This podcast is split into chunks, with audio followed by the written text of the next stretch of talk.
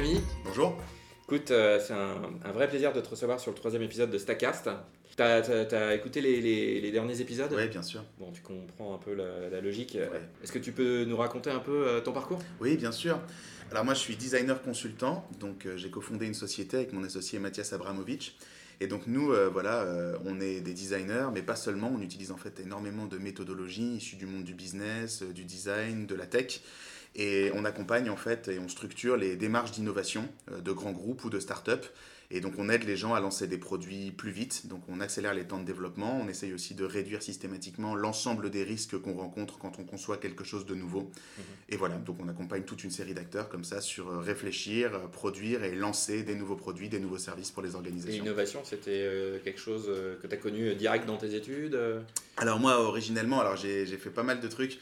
moi, j'ai commencé dans le marketing, la publicité.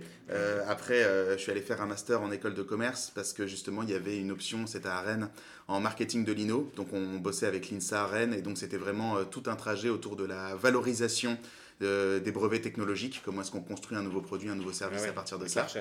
Voilà, puis après, en fait, j'ai été embauché chez Microsoft où j'ai absolument pas fait ça du tout. Et euh, voilà, mais ça arrive souvent, hein. euh, mais j'étais content d'être là quand même. Et quand je suis parti de chez Microsoft, c'est là où en fait j'ai étudié le design et qu'ensuite je suis devenu UX designer et puis que je me suis mis à mon compte en freelance dans le conseil, dans l'accompagnement. D'abord, en fait, tout ce qui était refonte applicative, service logiciel, site web, ce genre de choses, et que graduellement, en fait, de plus en plus, et à force de développer des outils et des méthodes d'accompagnement, euh, on s'est retrouvé dans cette position comme ça de ben, conception et accompagnement de nouveaux produits, nouveaux services. Ouais, en tant que freelance, euh, tu as eu... Euh, tu as eu l'occasion de tester pas mal de choses, hein, j'imagine Oui, bien sûr. En termes d'outils. Tout à fait. C'est le cas encore en ce moment Tu, tu es toujours à, la recherche? Non, moi je suis pas product hunt du tout. En non, t'es pas product hunt Non, du tout, tu sais, moi c'est vraiment, euh, si on reprend la courbe de diffusion de l'innovation de Moore, faudrait que tu la mettes en, show notes. Euh, moi je suis vraiment euh, un, un, early adopter, c'est-à-dire que mhm. je laisse les nerds faire le boulot. et faire le tri. une curation de ouf. Et moi, ça me coûte 10 bières par mois, donc je vais, voilà, donc j'ai des potes dans chaque spécialité. c'est ça, Product Hunt. Hein. c'est la super curation. ouais, bien sûr. Mais tu vois, faut, euh, je veux dire, moi, j'ai des potes, ils peuvent passer des heures sur Product Hunt à mm. tout vérifier, tout tester. Non, moi, j'attends qu'ils aient fait le tri et je vais les voir. Donc, quand j'ai un problème, je dis, je suis dans la merde, j'ai besoin d'un truc, ils font, utilise ça, c'est bon, moi, j'ai testé les 15, c'est le meilleur. Je les crois sur parole et je les utilise, mais c'est. Euh, et aujourd'hui, euh, aujourd'hui, tu as ta boîte. Oui, bien sûr. Euh, J'imagine que tu lis beaucoup euh, du fait que, bah, tu accompagnes des boîtes sur l'innovation. Il y a énormément de méthodologies qu'on va passer en ce moment. Tout à fait. Euh, pour en citer quelques-unes, euh, bien sûr le design thinking qui est apparu il y a quelques années, qui arrive en France en, très tard. Ouais, très, tard, finalement. Bien sûr. On va nous en dire un mot sur les origines. Bien sûr. Il y a Lean Startup qui est apparu. Mm-hmm. Il y a des méthodes plus, plus classiques qu'on a vu apparaître il y a encore plus longtemps comme l'océan bleu. Oui, ouais, bien sûr. Euh, tout, tout, ça, c'est des méthodes que tu utilises au, quotidien Oui, entre autres. Entre, et puis on en utilise des dizaines d'autres. Donc euh, le Customer Development, l'Outcome Driven Innovation, les Balance Scorecard, euh, et puis en fait un ensemble d'outils qui sont plus issus du monde du conseil stratégique. parce qu'en fait, ce dont on se rend compte et qui est assez dramatique, c'est qu'aujourd'hui, l'innovation, c'est plus un théâtre et c'est plus une prétention de beaucoup d'organisations qui ne mesurent pas les résultats et qui en fait ont du mal à quantifier les objectifs recherchés. Et nous, notre travail préalable à l'intervention et qui aujourd'hui n'est pas encore suffisamment bien effectué, je pense, par beaucoup de gens, c'est l'analyse préalable euh, ben, du périmètre et euh, de l'environnement qui permet d'orienter euh, efficacement les efforts d'innovation des structures. Donc, donc il y a beaucoup d'outils du conseil stratégique, il y a beaucoup d'outils du design et de la facilitation, et il y a aussi énormément d'outils qui viennent ouais, ben, du marketing tactique. Je regarde la bibliothèque en même temps que je te parle. Euh, ouais, ouais, c'est ça. Ben, ouais, grosso modo, euh, bah, du management de communauté, des modèles décisionnels. Euh, Est-ce que tu penses pas qu'il y a depuis, je sais pas, au-delà, au-delà de l'océan Atlantique, ça, existe depuis longtemps, mais chez nous, il y a une tendance à, dans l'accompagnement ouais. à créer du momentum, c'est-à-dire de ne plus être en mode réunion. cadré, mais être en mode on vit quelque chose tous ensemble. Oui, bien sûr. Comme, comme un peu les, les, les, les workshops euh, absolument, qui commence à, à, voir le jour. Tout à fait. C'est en fait il y a une vraie possibilité offerte par le format workshop qui sont issus très souvent des méthodologies du design centré utilisateur, mais pas que, mhm. et qui permettent effectivement de réunir conjointement. En fait, c'est très drôle parce que pour, ah oui, on n'en a pas parlé, mais pour les agilistes, par exemple. Ouais. oui, ça c'est connu ça. Ouais, voilà, ou pour le lean management, mais c'est basé sur la même chose. C'est-à-dire qu'en fait, quand tu colocalises les personnes dans un même espace et que tu les fais bosser conjointement, tu accélères les prises de décision et tu peux passer en fait beaucoup plus rapidement d'une étape à l'autre. Et donc en fait, c'est un exercice transformationnel parce que tu permets à la fois à des personnes de bosser conjointement dans des temps compressés pour arriver à faire quelque chose de nouveau, et en plus tu les permets elles-mêmes de faire un cheminement mental où elles partent d'une situation d'incompréhension et à la fin elles ont effectué quelque chose ensemble et elles, voient mieux, elles ont appris et elles voient mieux de ce dont il s'agit. Alors après, je mettrai un gros bémol à ça parce que moi je suis en lutte contre ça. Il faudrait que je fasse des stickers pour les foutre sur mon ordinateur parce qu'il y a aussi beaucoup de gens qui viennent nous voir en disant qu'ils veulent des moments fun et des workshops ah marrants. Ah et euh, voilà, parce qu'ils veulent faire des choses pour que les gens ils se sentent bien. et en fait, euh, ouais, non, et nous en fait clairement nous on combat ça, mais moi je combattrai ça jusqu'à la mort parce que pour moi le workshop enfin tous les gens qui font des workshops, si tu mhm. veux, et qui les marketent en moment Disneyland, pour moi, ils décrédibilisent cette industrie et ils nous donnent vraiment mauvaise presse parce que voilà, un workshop n'est efficace que si tu as fait un travail préalable et que tu as défini très précisément un objectif à atteindre et que tu as quelque chose d'efficient à construire et à produire derrière. Quoi. Et donc, c'est voilà, je pense qu'il y a aussi. Euh, beaucoup de dérives euh, de ces techniques aujourd'hui euh, voilà que qui sont pas nécessairement voilà très enfin voilà moi je, je suis pas très à l'aise avec ça euh, un, un, des, euh, une des techniques euh, où il faut beaucoup travailler en amont, enfin beaucoup, je sais pas, mais en tout cas, il faut le préparer, c'est le design sprint. Oui, bien sûr. Donc, je, mettrai, je mettrai les liens vers le bouquin. Ah oui, non, il faut aller voir. Le... Alors, j'ai, alors j'ai une. Je pense à ça tout de suite, mais j'ai une newsletter qui s'appelle Design Thinking Alumni et j'ai publié il y a quelques semaines un excellent recueil complètement disponible depuis Google qui présente en fait un, comme ça un ensemble d'outils très, très, très documentés, ah bah, de méthodes et d'exercices qu'on peut utiliser pendant un design sprint jour par jour rangé, classé. Donc, faut qu'ils que les gens n'hésitent pas à aller voir. Tu pourras mettre le lien, c'est très bien foutu.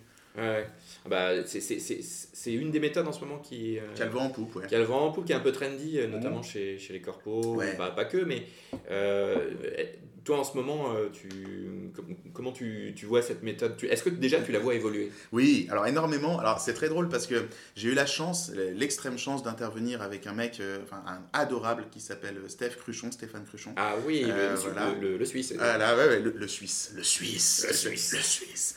Donc Stéphane qui est vraiment un mec génial et qui lui pour le coup, si tu veux, moi je lui ai dit c'est marrant parce que tu es vraiment Jake Napiste, tu sais comme si c'était une religion, parce que lui vraiment il stick to the book quoi. Et donc ah ouais, tu sais je le trouvais vachement rigide, pour le coup, vachement carré, vachement suisse, tu vois. Et bon, tu bosses avec lui et tu comprends. Moi, j'ai pris une grosse claque j'ai dit, ok, d'accord, il suit le bouquin, mais tu vois vraiment la valeur ajoutée du truc, tu vois pourquoi ça doit durer 5 jours, tu dois vraiment, enfin, tu comprends très bien le truc.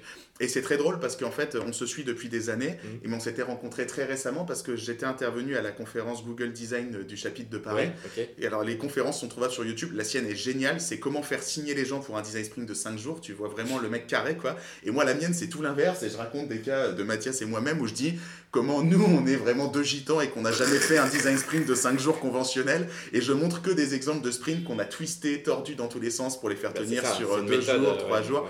Donc, euh, tu vois, moi, je te dirais, euh, ce qui est extrêmement riche dans le design sprint, c'est qu'en fait, c'est un exercice de conception facilité qui respecte le séquencement d'une démarche de design thinking traditionnelle, Jake Knapp, pour plein de raisons, d'excellentes raisons, la dispense sur 5 jours et effectivement, ça permet d'arriver sur des aboutissements et des conceptions beaucoup plus fortes, mais ça nécessite une mobilisation conjointe sur 5 jours quand même d'une équipe de 12 personnes, ce qui n'est pas forcément évident. Euh, nous, on utilise énormément de préceptes issus de ce bouquin et de beaucoup d'autres pour faire des ateliers qui sont généralement plus courts, plus intenses, avec plus de monde. Voilà, et puis surtout, euh, comme je l'explique dans la conférence, qui traite non pas toute la démarche de conception, mais certaines parties critiques dans lesquelles il faut qu'on fasse intervenir tout le monde, que ce soit pour déterminer le périmètre, euh, déterminer ce qu'il faut concevoir ou le formaliser et le tester. Tu vois, tu vois, ce que font les Berlinois là, à GN Smart? Euh, Oui, ouais, le, celui de 4 jours, ouais. ouais bah, j'ai tous les pré-rolls YouTube. Euh, ouais, ouais, bien sûr. Eux, ils sont, ils, sont, ils, sont, ils sont forts sur le marketing de ah, bah, comment vendre. si tu veux, ça, c'est toute la problématique du produit packagé. Hein. Dès qu'un truc devient à la mode, c'est une affaire de buzzword. Et après, tous les puristes vont venir te dire, mais c'était pas ce qu'il y avait au départ. Et c'est vrai, est-ce que c'est toujours un design sprint si c'est 4 jours? Voilà, bon, bah, il y a, y a, des pour, il y a des contre. Moi, je, je, je suis très ouvert là-dessus parce que j'ai jamais considéré que suivre rituellement, religieusement une méthodologie, c'était gage de qualité. Donc, euh, mais voilà, moi, c'est ma position. Euh, voilà, c'est pas, elle n'est pas meilleure ni moins bien. C'est juste que je pense que nous, on est designer et qu'avant tout, on attend de nous qu'on s'adapte et qu'en en fait, euh, non pas on fasse des méthodos pour stick to the book, quoi, mais qu'au contraire, euh, il faut avant tout mettre en œuvre ce qu'il convient de faire pour aider avant tout une personne à atteindre des résultats. En on gros, on, achète euh, chez toi pas un truc sur étagère, on achète ton, toi-même en fait, ta capacité à résoudre des problèmes. Bah, tous les freelances en fait, hein, mais voilà, c'est ce que nous on dit beaucoup avec mon associé. Voilà, on dit nous on est des orfèvres, on se vend tel que. Mhm. Et donc clairement, euh, moi je suis très fier de dire qu'on n'a jamais pondu deux fois la même méthodologie d'accompagnement, qu'on n'a jamais mhm. mené deux fois les mêmes ateliers, et qu'en fait nous c'est un travail systématique vraiment de cadrage stratégique à mon très fort, ce qui manque cruellement aujourd'hui dans le design. Les designers sont très déconnectés des problématiques business, et c'est, je pense que ça nuit beaucoup à la profession et à son le fait que ça soit pris au sérieux par les COMEX. Donc euh, il y a toujours en fait le diag, il y a toujours l'identification du challenge, et après derrière il y a des méthodos qui sont des workshops ou du design centré utilisateur plus classique, mais qui mènera derrière sur la conception d'un produit, un service. Mais c'est un, voilà, c'est le, voilà, nous on fait euh, du sur-mesure et du sur-mesure seulement. Une, une, question que j'ai pour toi, que je me pose, c'est est-ce que euh, ça, est-ce que ça a déjà été expérimenté? Enfin, j'imagine que oui, mais et est-ce que tu crois un peu au design sprint ou l'ergonomie citoyenne, c'est-à-dire ces méthodes-là à des usages, euh, au-delà de l'impact, c'est-à-dire des, mmh. usages vraiment de, gestion de la cité. C'est euh, c'est une bonne. Euh, alors, j'y crois. Et j'ai l'humilité d'admettre que j'en connais très peu sur le sujet. Par contre, il faut absolument que tu ailles interviewer Fabrice Lutz. Alors, il faudra que tu ailles à Lyon, ah pour le coup. Mais qui, lui, vraiment est. Qui est Fabrice Lutz? Alors, Fabrice est un des, des, des, design sprinters français. On a un petit slide. Il y énormément à t'apprendre là-dessus. Ouais, là, c'est en termes de, de résultats et et d'impact, euh, c'est vrai que c'est une méthode qui mériterait de sortir un peu de, ce, son, de, de sa zone B2B ou de sa zone. Euh, bah, si tu veux, ce qui est marrant, c'est que même sur le B2B, ce qui est assez surprenant, euh, moi je publie beaucoup d'articles sur mon blog où en fait, grosso modo, je, je répète ça en boucle. Mm.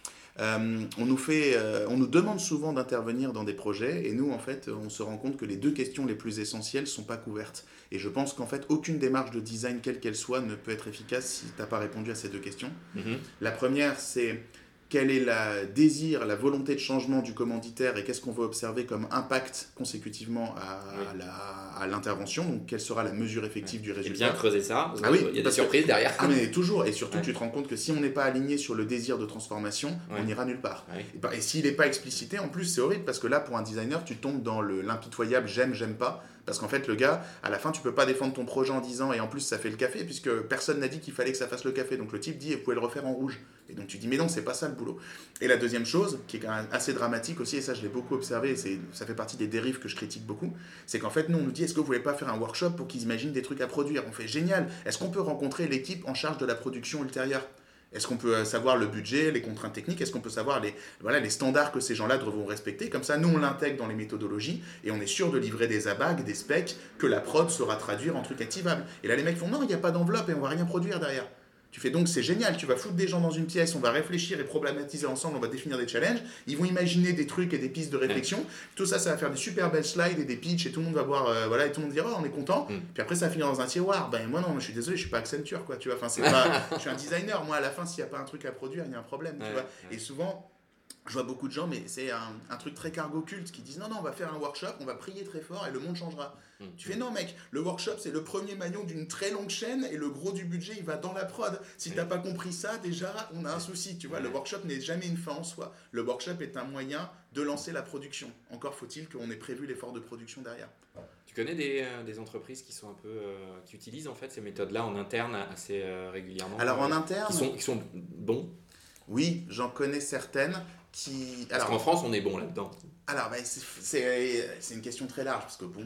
Euh, non, alors, je connais certaines entreprises de certains grands groupes, dont je ne peux absolument pas parler car je suis sous NDA, mm. mais qui utilisent euh, le sprint en interne. Euh, en fait, ce que. Alors. Il y a les travaux de, de Dave Gray et de ce qui est fait dans X-Plane aujourd'hui qui sont assez fascinants pour ça, c'est-à-dire que il y a de plus en plus de personnes en charge de la transformation des organisations ou en charge de l'accompagnement de la du changement, on va dire, dans les organisations, qui utilisent euh, des concepts et des outils, des démarches de design pour euh, animer des réunions, faciliter des ateliers, se mettre d'accord sur la réorganisation de services, euh, sur la réorganisation de produits dans l'organisation. Ça, j'en connais qu'ils font. Là où on sort d'une démarche de design conventionnelle, et ce qui pêche souvent d'ailleurs, c'est qu'une fois qu'ils ont terminé, ils spécifient, ils envoient à l'IT et puis c'est lettre morte. C'est-à-dire qu'en fait, le problème, c'est le design n'est qu'au service de la production. La, la, la conception est l'esclave de la production. C'est si tu n'intègres pas la production dans ta réflexion, tu vas faire des abacs et des plans et des maquettes et ça sera magnifique. Et on dira, bah, dis on dirait, c'est vrai, tu dis, ouais, c'est une maquette cliquable. Et après, la production, elle dira, soit on n'a pas le budget, soit on sait pas faire ça. Et en fait, ton truc verra jamais le jour. Et ça, c'est un, pour moi, c'est ce qui différencie encore les gens qui font du design des gens qui prétendent en faire. C'est qu'est-ce qu'on construit à la fin, quoi, vraiment. Ouais. On pourrait, on pourrait en parler pendant des heures du design. Euh, on va passer à ton, ta home screen d'iPhone, c'est ça C'est un bah, iPhone Ah non, c'est Galaxy 7. parce que voilà, moi, quand j'ai dû changer de portable, tu vois, par rapport à la discussion du début, moi, j'ai appelé mon associé, voilà, qui est un gros nerd que j'aime. et voilà, j'ai dit euh, quel, euh, quel smartphone je dois acheter. Et c'est lui qui m'a fait la revue concurrentielle des 10 modèles. Et il m'a dit, mais tu veux quoi? J'ai dit, c'est ça mes critères clés. Il a dit, tu prends celui-là, j'ai pris celui-là, tu vois. Ok. Voilà, c'est comme ça que je fonctionne. Alors, je vais regarder. Alors, ça va pas être wow trendy, hein. Je pense que tu vas être ça va être, on, est vraiment sur de l'outil conventionnel. Je pense pas qu'il y aura beaucoup de pépites inconnues. Bon, il y a des applications natives euh, Google. Donc, oui, euh, beaucoup. Ouais. Moi, la, bon, la suite G-Drive, c'est un must. Voilà, la suite G-Drive. Travailler. Tu as fait un petit dossier travailler. C'est ça, ouais, j'ai un dossier dans lequel je mets. Donc, attends, de mémoire, je vais regarder l'écran en même temps que toi. Mais oui, c'est ça. Donc, il y a Dropbox. En fait. Euh, Qu'est-ce qu'il y a d'intéressant? C'est quoi Pop by, alors, Pop by Marvel Pop by Marvel. Voilà, c'est un, alors, c'est une application qui a l'avantage que le premier projet soit gratuit. Et en fait, c'est une application sur simple. C'est-à-dire, c'est une sorte d'InVision, si tu connais, mais immensément ah simplifié. Donc Pop Exactement. Donc en fait, c'est un truc que je fais souvent faire en atelier pour leur montrer à quel point c'est simple. Au début, je leur montrais des trucs trop compliqués, ça leur faisait peur. Donc maintenant, je leur montre les trucs les plus simples possibles. Donc je leur fais dessiner des écrans à la main, au stylo sur des papiers. On ouvre Pop, ils prennent les écrans en photo. Après, avec Pop, c'est exactement comme pour PowerPoint, on détermine des zones cliquables et on dit quand j'appuie à cet endroit de la ah photo, ça appelle l'écran machin. Et donc en fait, en, en une demi-heure, euh, ils font mumuse avec une application qu'ils ont dessinée au, au, crayon. Et en mmh. fait, ils se rendent compte que ben, faire un proto cliquable, c'est pas si difficile. Donc je m'en sers souvent. C'est faciliter euh, le, le dessin à la main avec une petite surcouche. Ah Exactement, voilà, c'est le B à bas quoi. Ok, top. Alors, sans fioriture. Bon, Dropbox, c'est le backup de toute la boîte, donc ça, ça sauve la vie. Euh, sur le, en fait, sur ta, sur ta home screen, home screen, ouais. t'as pas de truc super, super. Euh, ah non, non, moi, moi Mais en fait, c'est pareil pour moi. À mon avis, ça doit être pareil sur, pour beaucoup de gens. moi, j'étais. J'avais un, un, home screen jusqu'à il y a deux ans qui était très fouillis. Ouais. Et à la fin, euh, en termes d'usage, tu te dis, bah, il faut, faut, qu'il y ait les choses que tu utilises le plus. Euh, ça, paraît trivial comme ça, mais, mais moi, ça m'a mis du temps à, à, C'est même, pire que ça. C'est-à-dire qu'en fait, euh, en vrai, si tu veux, moi, il y a. Alors, je vais dériver un peu. Si tu veux, moi, il y a deux bouquins qui ont changé ma vie. Il y a Rework et il y a Getting Things Done. Et c'est-à-dire qu'en fait, moi, quand j'ai découvert Zapier, c'était l'un des plus beaux jours de ma vie. Et donc, en fait, aujourd'hui, moi, mon travail, c'est de n'avoir à ouvrir aucune application. On reparlera de ces bouquins tout à l'heure. après. Mais donc, si tu veux, c'est qu'en fait, moi, le boulot, c'est si j'ai de l'information qui doit venir à moi, à un moment donné, je vais recevoir un mail avec un tag et tout. Et donc, je saurai ce que je dois savoir. Donc, en fait, moi, mon boulot, c'est d'ouvrir les applications le moins souvent possible. Le moins souvent possible. Ce qui vient à moi arrive dans une seule boîte de destination qui est ma boîte mail, qui gère toute ma vie et tous les aspects de ma vie. Hmm. Et ça, c'est vraiment un système que j'ai mis en place constitutivement à la lecture de Getting Things Done. D'accord, pour te libérer un maximum. Ça. Bah, pour en fait, me, en fait me faire le moins distraire possible. Par, j'ai par exemple là, tu vois aussi, j'ai coupé ma sonnerie de portable, je vois pas les notifications des applications non plus. Donc en fait, quand j'ai du temps, je les ouvre et je vois ce que j'ai loupé, mais généralement, j'ai rien loupé. C'est, ça aussi, c'est un, sujet qui est très lié euh, à tous nos stacks en, général. C'est mhm. euh, la part mentale qu'occupent les notifications. Bien sûr. c'est énorme. et, je pourrais t'en parler pendant des heures. J'ai vu une série il y a pas longtemps qui s'appelle euh, Living euh, with Me, je crois que c'est ça, c'est, euh, qui est sur Netflix. Mhm. C'est, plus ou moins l'histoire d'un mec qui se retrouve avec son clone. C'est, super marrant, c'est, c'est avec le mec de Ant-Man. J'irai voir. C'est, enfin, moi j'ai, j'ai, trouvé les deux premiers épisodes très très drôles. et le mec de Ant-Man, il est. Bah il, est, il, est, très drôle en plus, je sais plus comment il s'appelle. sur la partie des notifs, en fait, comme, c'est, c'est, une série où, qui filme l'ambiance des, d'une chambre à coucher, euh, ou c'est l'une des premières fois où je vois euh, un, portable sonner ou une notif arriver. Ouais. Et c'est vrai que j'avais pas vu beaucoup de, de réal s'attaquer à, à, retranscrire cette ambiance-là qui finalement est quotidienne de, ah, depuis 10 ans chez nous. De... Et là, ça va, il n'y a, pas, a pas de truc qui bip, mais ah, chez moi, entre le, bruit d'une machine à pain, le bruit d'un portable qui sonne, le bruit on est constamment pollué de... De bip bip. Ouais, bah, nous, c'est un... Enfin, mon associé partage cette vision-là, lui, il est encore plus extrémiste que moi, mais effectivement, dans les métiers qu'on fait et dans la façon dont on a d'utiliser voilà, nos capacités le fait de ne pas se faire déranger, enfin de se faire déranger le moins possible, d'être le moins souvent possible interrompu, ça c'est Jason Fry pour le coup c'est Rework. Je pense que c'est déterminant dans la qualité du travail qu'on produit, quoi. c'est sûr. C'est quoi Signal? Alors Signal, c'est euh, un dentifrice. oui, c'est vrai, c'est ça aussi. Non, alors c'est alors ma euh, mon amoureuse, euh, elle, elle est très préoccupé sur les questions donc, de privacy, euh, confidentialité. Et donc, du coup, on a commencé Signal, qui est une forme de WhatsApp, mais qui n'appartient pas à Facebook et qui est autrement plus sécurisé, normalement, voilà, en termes de euh, chiffrement du, du message, de bout en bout. D'accord. On utilise ça pour ce Privacy. Euh, voilà. Donc, voilà. Ok. Et qui a ses serveurs en Russie, je crois. Voilà, je sais plus. D'accord. Euh, et après, et eh ben c'est tout. Il n'y a pas grand chose en fait. Non, il n'y a pas des masses de trucs. Non, qu'est-ce que je peux te montrer que j'utilise qui est chouette? Attends, je vais te montrer quand même des trucs. Bon, alors non, ce que j'utilise quotidiennement c'est LinkedIn, mais voilà, c'est pas une grande surprise. Mhm. Euh, qu'est-ce qui est chouette? Trendline, je vais pas je vais pas t'en parler. Citymapper, Daniel en a déjà parlé. Donc Citymapper, c'est beau, c'est la vie. Ouais, a priori. euh, tuk tuk tuk tuk alors, c'est peut-être là qu'il y a des trucs intéressants. Ah oui, j'ai pas défilé. Eh oui, oui, non, c'est ça. Euh, alors, Power Director, ça c'est vraiment génial. Euh, Power Director, c'est un, donc c'est un freemium, mais la version gratuite est largement suffisante. Mmh. Euh, ça, c'est, ça me permet maintenant, quand je fais des workshops, de prendre des vidéos au téléphone, de les éditer, de les monter, de rajouter des effets sans quitter le téléphone. Donc en fait, ça te permet de faire du montage vidéo extrêmement basique. Ça rappelle un peu Windows Movie Maker, si tu veux. Mais donc, tu es capable de sortir un format MP4 édité comme ça en 10 minutes. Et euh, donc, du coup, tu montes à la volée euh, en événement. donc, du coup, tu peux faire un petit truc bien sympa. Euh, L'équivalent sur iPhone d'e-movie. Quoi. Ouais, exactement. Voilà. Mais bon, moi, je dois trouver des solutions alternatives. Bon, Revolut, que je te présente pas, mais qui change la, vie aussi, hein, ça c'est génial. Euh, Voistra, qui m'a sauvé la vie au Japon. Je connaissais pas, c'est les Japonais qui m'ont mis sur Voistra. Ça c'est super. Franchement, ça explose Google Translate. Bah, C'est-à-dire que non seulement c'est la traduction, mais en plus, ce qui est vraiment génial, c'est que tu parles ça saisit ton truc, donc euh, t'as pas besoin d'écrire ce que tu veux dire, il comprend. Et en plus, quand il t'a mis la traduction en japonais et que toi, ben, ça te sert à rien, t'appuies sur dire et là, t'as un synthétiseur vocal qui le dit en japonais. Et ah. d'expérience, les japonais comprennent. Donc ça, là, plus d'une fois, ça c'était vraiment chouette comme euh, système de traduction, euh, voilà. Pour voyager, ouais. Ouais, ah non, ça c'est surtout dans un pays parce que les japonais sont charmants mais peu anglophones. Là pour le coup, ça, ah voilà.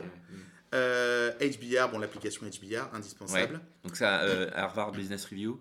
Donc ça, c'est plus pour de la lecture, quoi. absolument, dans les transports. Et puis, euh, non, Udemy. Bah, après, voilà, du Les cours, ouais. Voilà, donc Udemy, voilà, parce que ça, c'est vraiment génial. Avant, je regardais beaucoup YouTube dans les transports. Avec Udemy, en plus, l'application, ce qui est cool, c'est que une fois que tu as le MOOC, tu peux download les fichiers directement sur le portable. Ce qui fait que tu es plus dépendant de la 4G. Et donc, bah voilà, hein, ah tu, tu prédonnes ta liste de lecture. Là, tu sais que tu en as pour une heure de trajet, tu mets play et pouf, tu as ton MOOC et il n'y a pas d'interruption et c'est cool. Smart Switch, c'est quoi? Alors, Smart Switch, il est où? Là. Et eh ben, c'est un truc que j'ai téléchargé il y a longtemps et je me rappelle même plus de ce que ça fait. Ça se trouve, ça, ça n'existe plus. Voilà, si ça se trouve, non, j'en sais rien. Oh, et ben, j'irai vérifier une fois qu'on se sera parlé parce que je sais même plus. J'avais vu quelque chose avant. Euh, RD client, ça c'est quoi? C'est quoi ça? C'est un truc qu'on a dû me faire installer une fois. C'est un raccourci de. Non, c'est la remote. En fait, ça, oui, excuse-moi, ouais, ça c'est remote. Donc en fait, c'est un ce tout con. Mais il y en a 12 000 aussi. Euh, c'est un truc qui te permet de, tu sais, d'accéder pas de télécommande PowerPoint. Ah oui, d'accord. et flèche suivante, flèche ah, suivante, ça te fait ta remote euh, sur PowerPoint. Ok, et puis, et puis qu'est-ce que tu as d'autre Non, bah. Voilà, oui, c'est relativement austère. Ok, super. Voilà. Euh, Epiphany Book, est-ce que tu es du type à avoir des révélations quand tu lis? A priori un petit peu quand même. Tout le temps. Tout le temps, c'est euh, pour ça, faire une shortlist, ça va être très difficile. Vas-y, lâche-toi, je pense qu'il y a, y, y a, pas mal de, de gens qui, qui, demandent et qui redemandent une, cette partie-là, donc euh, lâche-toi. Une, thématique particulière peut-être qui t'intéresserait plus que d'autres? Pour, que je, pour que je fasse le tri euh, Bon, comme tu es dans dans euh, l'innovation, on peut, on peut partir sur les bouquins d'innovation. Après, je t'ai su freelance, donc euh, peut-être que ah des choses qui peuvent aider les, les indés ou... Oui. Euh, alors, sur le freelancing, Oh là là, j'en ai lu tellement. C'est quoi les bouquins pour toi qui t'ont à un moment donné? Tu parlais d'un bouquin qui t'avait sur Get, Get, Getting Done. Ah ouais, alors ouais, ouais. Alors, il y a Get Things Done. Get Things Done. Alors, ouais, attends, j'ai parlé de ça. Attends, je, note un, une autre truc avant, comme ça j'oublie pas. Rework. Ouais, Rework. Alors. Alors, Getting Things Done, c'est tout con. Euh, c'est un bouquin qui se lit vite. Mm. Et en vrai, pour les feignants, autour de la 40e page, il y a un schéma qui récapitule le bouquin. C'est-à-dire que si tu apprends le schéma par cœur, tu pas besoin de lire le bouquin. Comme beaucoup de bouquins ricains. Ah oui, on est d'accord. Donc, en fait, si tu veux, Getting Things Done, c'est un truc tout bête. C'est qu'en fait, et ce qui ressemble énormément au design, c'est-à-dire qu'en fait, euh, ça part du principe que tu peux pas être en pensée euh, divergente et convergente en même temps. Mm. Donc, en fait, Getting Things Done, c'est juste un truc qui dit tu minimises l'interruption euh, et pour ne plus avoir peur d'oublier les choses, tu construis un système qui permet que tout ce que tu dois faire arrive à un seul endroit. Et ensuite, tu organises rituellement, ça ressemble beaucoup au Kanban ou à l'Agile en mm, fait, mm. la revue quotidienne de ce que tu dois faire.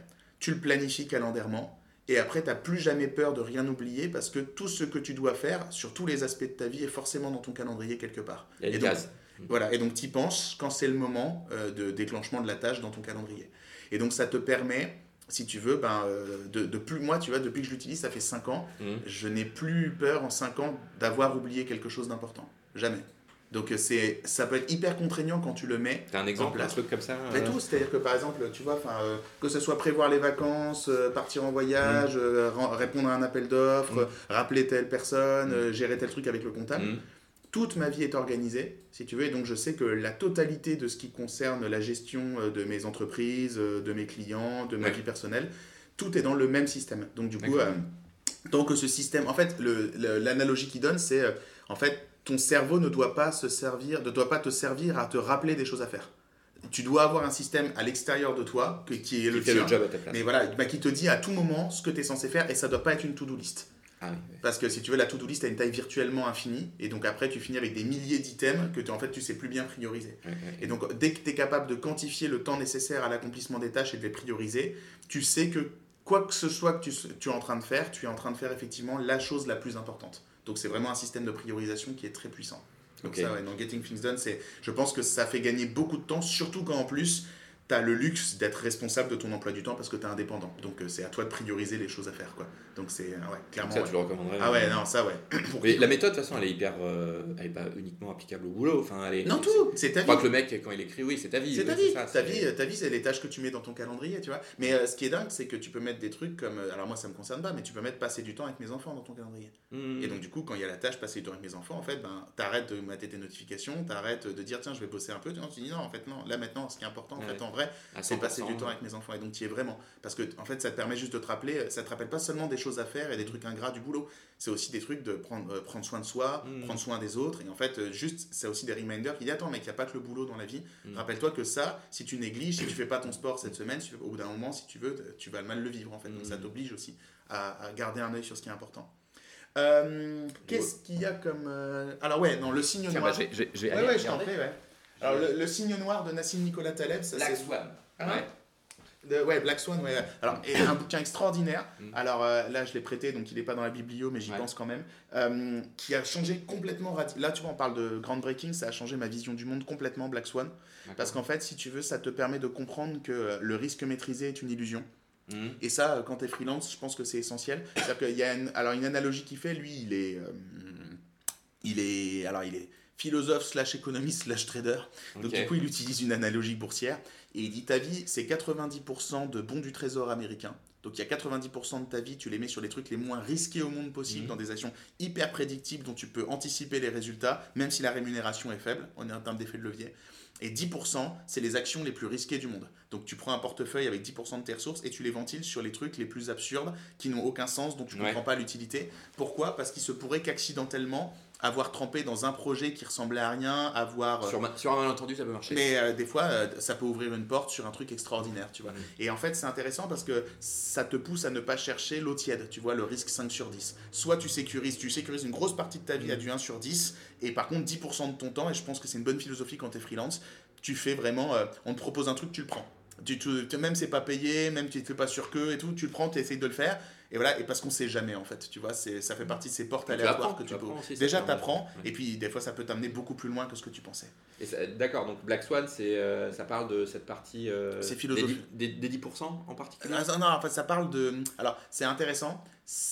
La moitié du bouquin parle de l'illusion de la maîtrise du risque. D'accord. Et l'autre moitié t'apprend à penser comme un opériste logique. Donc c'est mhm. euh, et c'est très drôle. Enfin c'est très. Euh, J'imagine que c'est fondé sur ces expériences de. Ouais ouais puis il y a beaucoup de traders peut-être. Ah, non non puis même il y a beaucoup d'appels à des philosophes euh, ah, antiques. il y a beaucoup. En fait c'est vraiment ah, un. C'est complet ouais. Ah ouais, c'est très complet. C'est très drôle.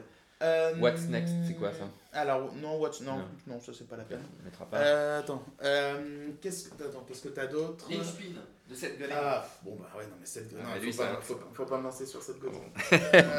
moi c'est. Alors qui est cette Godin Tu peux rappeler aïe, aïe, aïe, Donc Steph Cruchon, il est Jake Napiste et moi je suis Seth Godiniste. Ok, d'accord. donc Seth Godin, c'est un auteur américain qui doit en être à son, je sais pas, 20e best-seller maintenant, qui a écrit énormément sur le marketing et non, bah si, alors je pourrais citer plein de bouquins. Bon, Lynchpin est génial. Permission Marketing, il a beaucoup vieilli parce qu'il date du début des années 2000, mais il est essentiel. Et son dernier ouvrage, euh, dans lequel j'ai l'honneur d'apparaître furtivement, ah. euh, je te montrerai après, mais tu vois, il y a un truc. Euh, ça s'appelle euh, This is Marketing. Et donc ça, c'est pas mal du tout parce que, tu vois, je dirais que pour quelqu'un qui a jamais lu cette Godin, c'est pas mal de commencer par is Marketing parce que, en fait, euh, il récapitule énormément de concepts qu'il a préalablement développés dans les deux dizaines de bouquins précédents. Donc l'avantage, c'est que, alors c'est basé sur un cours en ligne qu'il fait, que j'ai eu l'honneur de suivre, dont j'ai eu l'honneur de suivre la première version, s'appelle le Marketing Seminar, qui pour le coup est très bien. Et voilà, en fait, c'est une sorte de méthodologie, tu vois, sur lequel comment tu construis un positionnement, une marque, une proposition de valeur, comment en fait, euh, eh bien justement, t'engages peu à peu une communauté autour de toi et tu construis de la confiance pour développer quelque chose. D'accord. Donc c'est un This is Marketing, un, bon bouquin pour commencer cette Godin. Ouais. Puis bien sûr son blog sur lequel il publie euh, quotidiennement. Euh, un bouquin alors, dont les tips en termes de hack ont un peu vieilli mais dont la philosophie est excellente et qui toi va beaucoup te plaire. C'est Content.inc de Joe Pulizzi, je vais te le chercher. Ouais. Content.inc. Donc Content.inc de Joe Pulizzi. Joe Pulizzi, c'est un mec qui a créé le Content Marketing Institute. Tu, les achètes en physiquement Ouais, non, moi je suis métier, moi je suis un conservateur. Et tu recommanderais de faire ça? Parce que moi, c'est ben, une question que je me pose. Ben, moi, j'aime plier mes pages, j'aime annoter, j'aime manipuler les bouquins. Et surtout. Euh, c'est lourd, c'est lourd. C'est pas grave, c'est pas grave. En fait, si tu veux, non, mais moi, c'est un truc tout con. Bah, tu vois, enfin là, il faudrait que tu décrives à tes auditeurs notre bureau. Mais euh, tu vois, ce qui est vraiment important dans le design, et je pense que c'est un élément fondamental, c'est qu'en fait, comme on pense en arborescence et comme on pense de façon macro, à un moment donné, si on veut faire les liens et les connexions, faut être visuel. Et il faut tout foutre au même endroit sur le mur. Tu sais, moi, c'est ce que je dis à chaque D'un côté, tu as un mur là pour dire aux gens, euh, avec énormément de, de modèles. Et de... de... modèles sur un tableau Velleda, de papier. Euh, c'est sûr. Mais c'est parce que nous. Très, très visuel. On fait de l'abduction. Et, en, et en face, finalement, tu as ta bibli. C'est ça. et, donc, le, et, donc, si tu veux, euh, moi, il n'y a rien que j'aime plus que préparer une conférence ou un cours et ressortir les 15 bouquins sur lesquels je vais me baser et ouvrir tous les bouquins par terre, tu vois. Mm. Et euh, en fait, euh, je suis vraiment persuadé que c'est cette capacité à naviguer dans tous les bouquins, alors que si j'avais un iPad ou un, ou un Kindle, ben en fait, jamais j'aurais cette vision holistique des trucs. Je pourrais jamais naviguer de l'un à l'autre facilement comme ça. et je pense que vraiment la, lecture sur support physique amène un vrai plus. Et qu'est-ce que c'est que ce bouquin Donc, euh, alors, on content, le titre Content? Content Inc. Content Inc. Donc Joe en fait, c'est un, c'est vraiment, comment on pourrait dire ça? Euh, c'est un type qui a commencé dans le blogging au début des années 2000, donc c'était il y a très longtemps. Mhm. Et en fait, lui, ce qu'il défend, et qui est complètement cohérent quand tu vois le succès des, des Twitchers ou des YouTubers aujourd'hui, c'est que tu n'as pas besoin d'avoir un produit, le plus important, c'est d'avoir une communauté.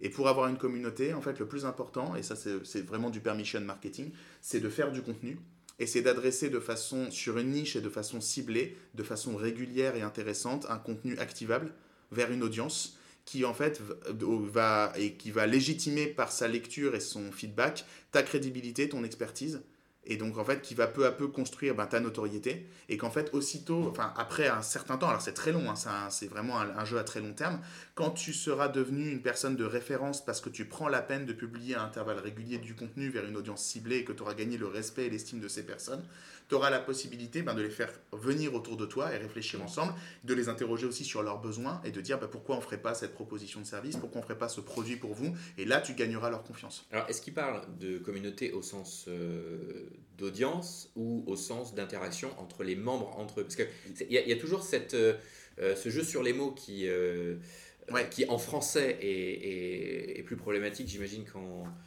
qu'en anglais, mais quand on dit communauté et qu'on parle de content marketing, on parle d'un d'un segment plus que d'une communauté. Ah bah, d'infos qui partent du haut pour atteindre des cibles qui ne se connaissent pas forcément entre elles. Et en fait, je ne connais pas le bouquin, mais ce qui est intéressant, c'est de savoir comme, comment tu construis une communauté qui commence avec une audience. Ouais jusqu'à euh, des gens qui se, qui se croisent qui, qui, et qui, euh, qui, qui, se partagent des infos et qui font en gros du, du co-learning ensemble. Et je sais pas si c'est expliqué. Ça, Alors, pas spécifiquement dans le bouquin, parce que lui, vraiment, son boulot, c'est le content. Donc en fait, lui, c'est vraiment ta strate de content.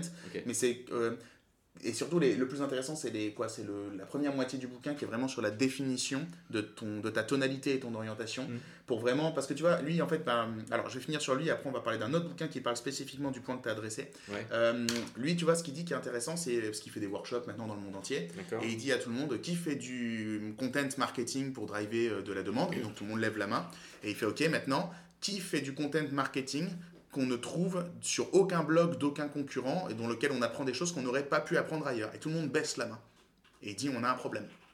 Et donc, si tu veux, lui, son obsession et le vrai travail, donc c'est très chiant, mais c'est génial à faire, c'est que quand tu as fait vraiment son boulot et que tu as suivi les trucs, au bout d'un moment, en fait, tu, tu deviens tellement précis et tu vas tellement prendre un angle éditorial donné sur lequel il y a un vrai besoin par rapport aux personnes que tu vises parce que tu dis effectivement moi si on vient me voir on verra certaines choses on apprendra certaines choses qu'on ne peut pas apprendre d'une autre façon et là tu commences à donner énormément de valeur à ton contenu pour répondre à ta question sur les mouvements au sein d'une communauté alors un bouquin qui est plutôt euh, inspirationnel que didactique, mais qui mm. situe très bien avec énormément d'exemples. C'est Tribe, une nouvelle fois de Seth Godin, et qui lui effectivement te dit si tu drives une communauté, il y a quatre mouvements clés qu'il faut stimuler. Mm le mouvement descendant de toi vers la communauté pour leur offrir des choses, le mouvement ascendant de la communauté vers toi pour recueillir leurs besoins, le mouvement transverse de la communauté entre elles en connectant un maximum ses membres les uns aux autres pour créer de la résilience et de la diffusion, et puis et le mouvement qui est trop souvent mis en avant alors que c'est peut-être le moins important, l'interaction globale entre toi, ta communauté et le monde extérieur. Ouais, c'est le passage vraiment de, du digital à, l'IRL. Enfin, tout ce qui est communauté. Oh, l'IRL, tu peux le faire ici. Hein. L'IRL, tu peux le faire dans le. En fait, si tu veux, une communauté, c'est un ensemble de personnes qui est préalablement concerné par un ensemble de problèmes communs ou une obsession commune pour une thématique particulière. Et toi, tu peux la, tu peux la leader et tu peux la mener euh, en lui rendant service. C'est-à-dire que tu vas voir ces personnes-là et tu dis, euh, euh, voilà, bah moi j'ai juste pensé que ça serait cool de faire cet événement ce week-end pour qu'on se réunisse tous. Moi j'ai pensé que ça serait cool de faire cette newsletter pour que vous ayez accès à cette information. j'ai pensé que ça serait cool de faire ce PDF où je récapitule des trucs qui vous intéressent. Et les gens ils te disent merci. Et au bout d'un moment en fait tu crées du, lien et tu tisses en fait de la connexion récurrente avec ces personnes. Puis tu les fais communiquer les uns avec les autres de façon physique. Tu peux faire du Skype, tu peux faire un réseau social, tu fais ce que tu veux. Est-ce que tu, tu penses que là il y, a, il y a quelques années, bon c'est encore le cas, on parlait d'agent entrepreneurial. Ouais peut-être dans une petite communauté, mais en tout cas, on en mhm. parle. On en parle. Euh, est-ce qu'on ne rentre pas dans un âge d'or de, des, communautés? C'est-à-dire, en gros, est-ce que le nouveau leadership, les nouveaux leaders, c'est ceux qui savent construire des communautés? C'est pire que ça. Euh, parce que je pense que ton analyse, elle est extrêmement correcte et je vais la pousser encore plus loin. Euh, dans un monde complètement horizontalisé dans lequel les nœuds de réseau disparaissent, mhm. la valeur la plus importante, c'est la confiance. Et en fait, comme les gens peuvent choisir librement de te suivre ou de ne pas te suivre, mhm. quiconque est capable d'agréger autour de lui énormément de personnes concernées par des thématiques ou des problèmes communs mhm. qui lui font confiance, mhm. possède en fait un pouvoir d'influence. Et il peut utiliser de ce pouvoir euh, pour défendre un projet politique, pour défendre une activité économique, pour défendre n'importe quelle forme de changement sociétal, de quel ordre qu'il soit.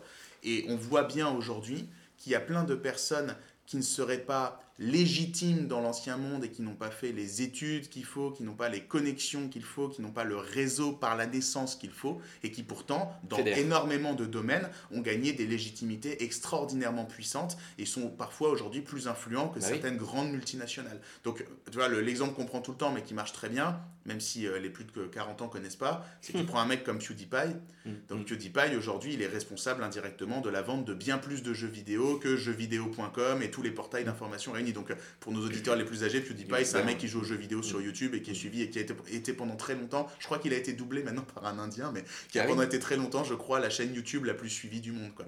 Et voilà, donc juste un mec qui a commencé à faire des let's play, donc à jouer, à se filmer en même temps et qui a en fait, comme était un des, premiers à s'y mettre, a été très régulier dans son contenu et très interaction, en interaction avec les gens qui le suivaient. Quand on parle d'influenceurs, on parle de leader de communauté. C'est ça, mais en fait, si tu veux, je pense que euh, les personnes qui gagnent ce statut et qui le défendent dans la durée, euh, sont des personnes qui sont authentiquement, moi c'est ce que j'appelle, enfin c'est pas comme ça que j'appelle, c'est un terme sur lequel je suis tombé un jour et que j'aime beaucoup qui s'appelle servant leader, le servant leadership. Et je pense qu'en fait, si tu veux, euh, moi j'aime beaucoup, alors je, déteste placer les aphorismes américains, mais leader it last. C'est-à-dire en fait, je pense que si tu veux, pour moi, un leader, c'est avant tout quelqu'un qui a un intérêt sincère pour euh, une communauté préconstituée, ça c'est important, de personnes que lui voit, qui sont parfois pas connectées entre elles, mais qui dit voilà, je vais vous aider à atteindre ce que vous avez préalablement décidé qu'il était important d'atteindre pour vous, et qui les aide à s'organiser, à se mettre en marche, mais non pas pour, euh, non pas pour, faire, pour faire sa volonté, mais en fait pour leur donner les moyens d'accomplir ce qu'ils avaient préalablement décidé qui était la chose à faire mais on est au cœur du sujet du leadership finalement. Complètement. Et euh, je euh, pense qu'en fait, l'intelligence de beaucoup de nouvelles formes d'organisation, c'est en fait de pouvoir euh, driver, de pouvoir vraiment conduire des personnes et de les impliquer dans des projets en leur faisant émerger le sens, les fonctionnalités, en, leur, en maximisant les responsabilités qu'on les confie, parce qu'on est capable de les faire œuvrer ensemble dans une direction commune, dans une direction qui fait sens pour elles. Et, et sur, ce, sur ce côté de community building, ouais je prends, je prends l'exemple des, euh, des startups. Bon, certaines idées startups, je sais que tu en, en, accompagnes. Ah, en plusieurs centaines par an. Donc on voit, on voit passer beaucoup de trucs. Il y, a quand même beaucoup d'idées qui finalement euh, sont dans les, premières, euh, dans les premiers jours sont hyper brandées, hyper conceptualisées. Et, et, et, en fait, on se dit que les, les, les, fondateurs feraient mieux euh, d'avoir un, un, nom pourri avec un groupe Facebook pourri Et, et, de, et de chercher à construire une communauté. Alors, je parle, ça, ça, ça vaut euh, plus sur les idées de marketplace ou, euh, même pas. ou, même pas, ou sur des apps, mais, mais commencer par construire une communauté avant même. C'est tellement. Mais c'est, et donc, pourquoi La question que je te pose, c'est s'il y a une école, s'il y a des écoles d'entrepreneurs, ouais. pour apprendre un peu l'exécution. pourquoi il n'y a pas d'école du community building? C'est une bonne question. Alors, je pense qu'il y a plusieurs raisons à ça et après je parlerai d'un autre bouquin.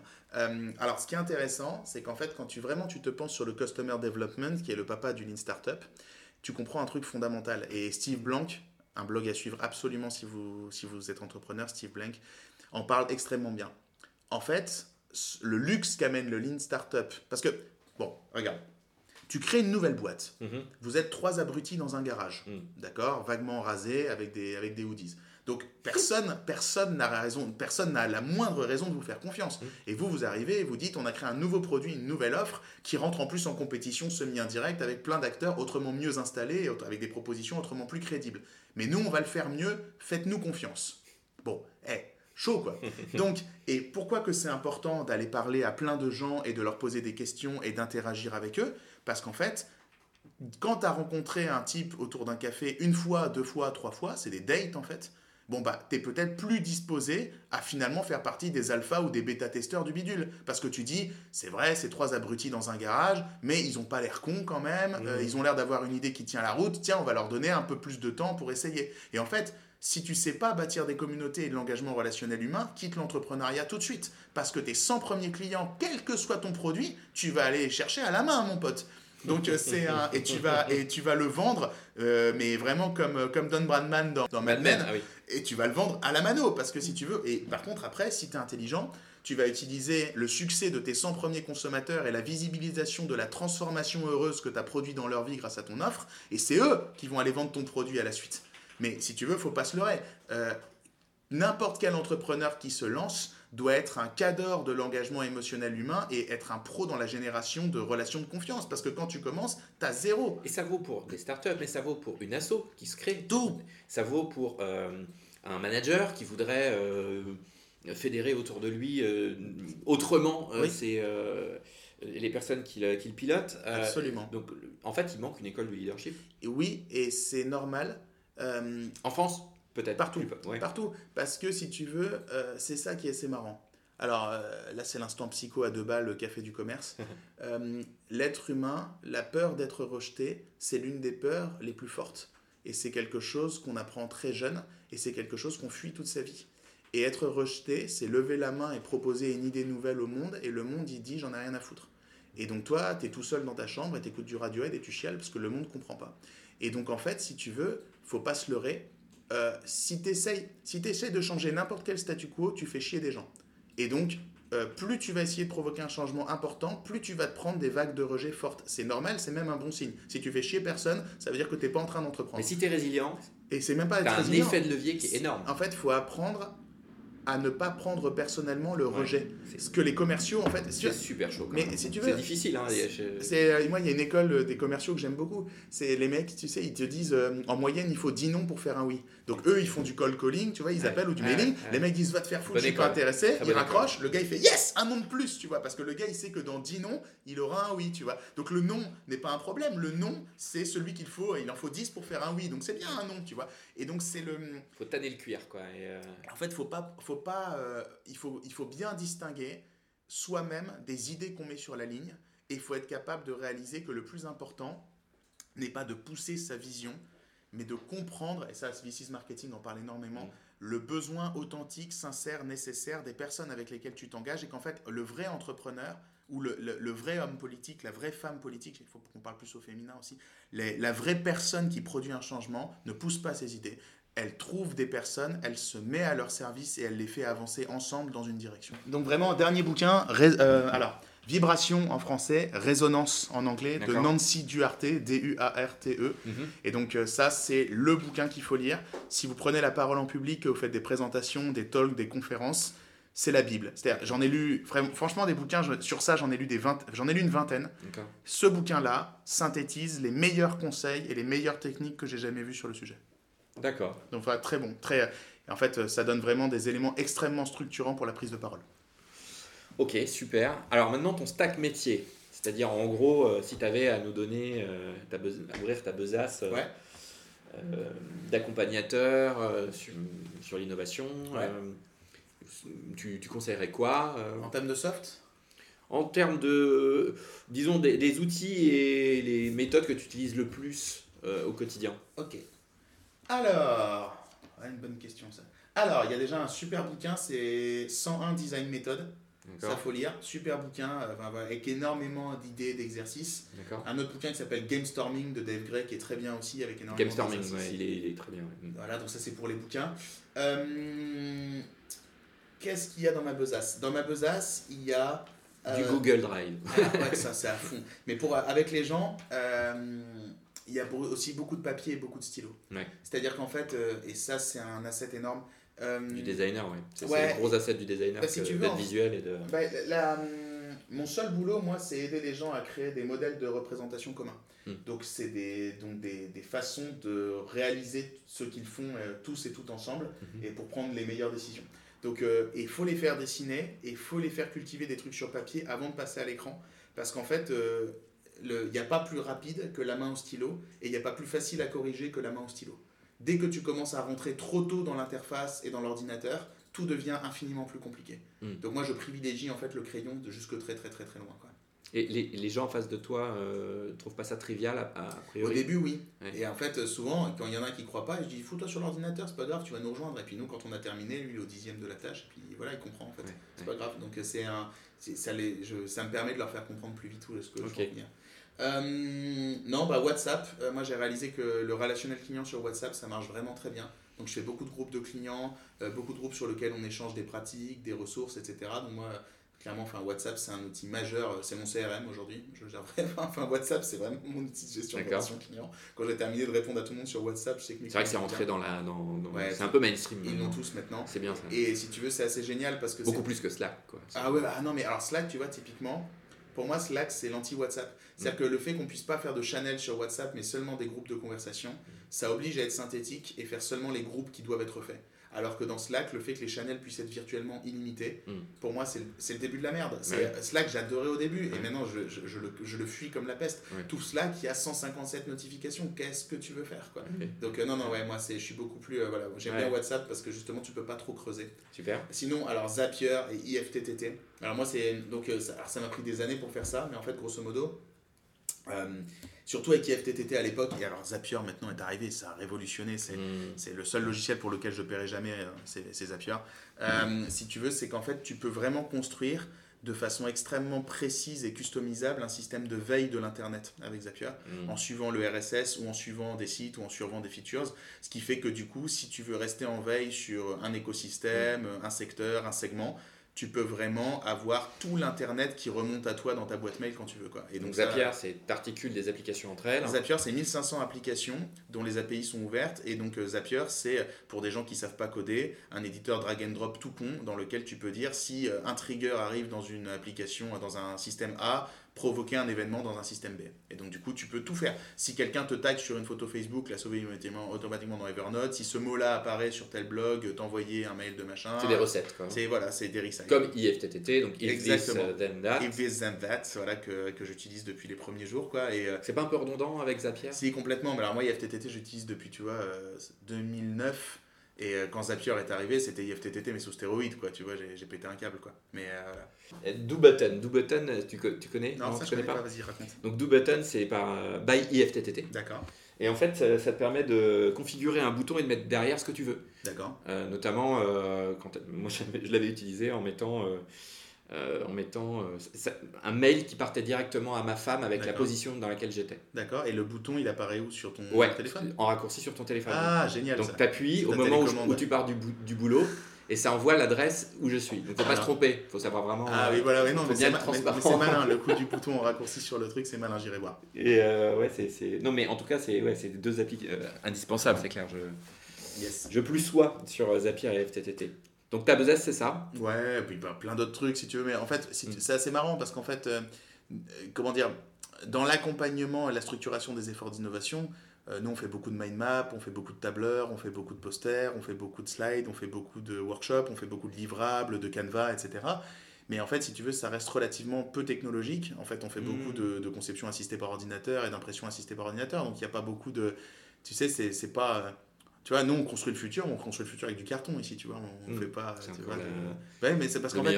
Euh, bien sûr, surtout quand tu fais de la conception, si tu veux, faut pas, euh, faut pas privilégier la forme au fond, quoi. C'est le plus important, c'est réfléchir sur les bonnes thématiques et d'avancer sur les bons sujets. Et après, quand il faudra formaliser, oui, bon, bah là, tu tournes sous Adobe, euh, tu tournes sous Sketch, Figma, tout ça. Mais bon, ça, c'est l'UI, c'est après, tu vois. C'est pas le cœur de mon métier, c'est faire réfléchir les gens ensemble. Et il n'y a pas mieux que le papier et le carton pour faire ça. Ok, Rémi. Bah écoute, franchement, un énorme merci. Euh, pour cet épisode très très riche en ressources. Euh, j'espère que ça vous a plu. Euh, je vous dis à, très vite pour un prochain épisode de Stackcast et d'autres stacks à venir. Merci à vous. Bonne journée à tous.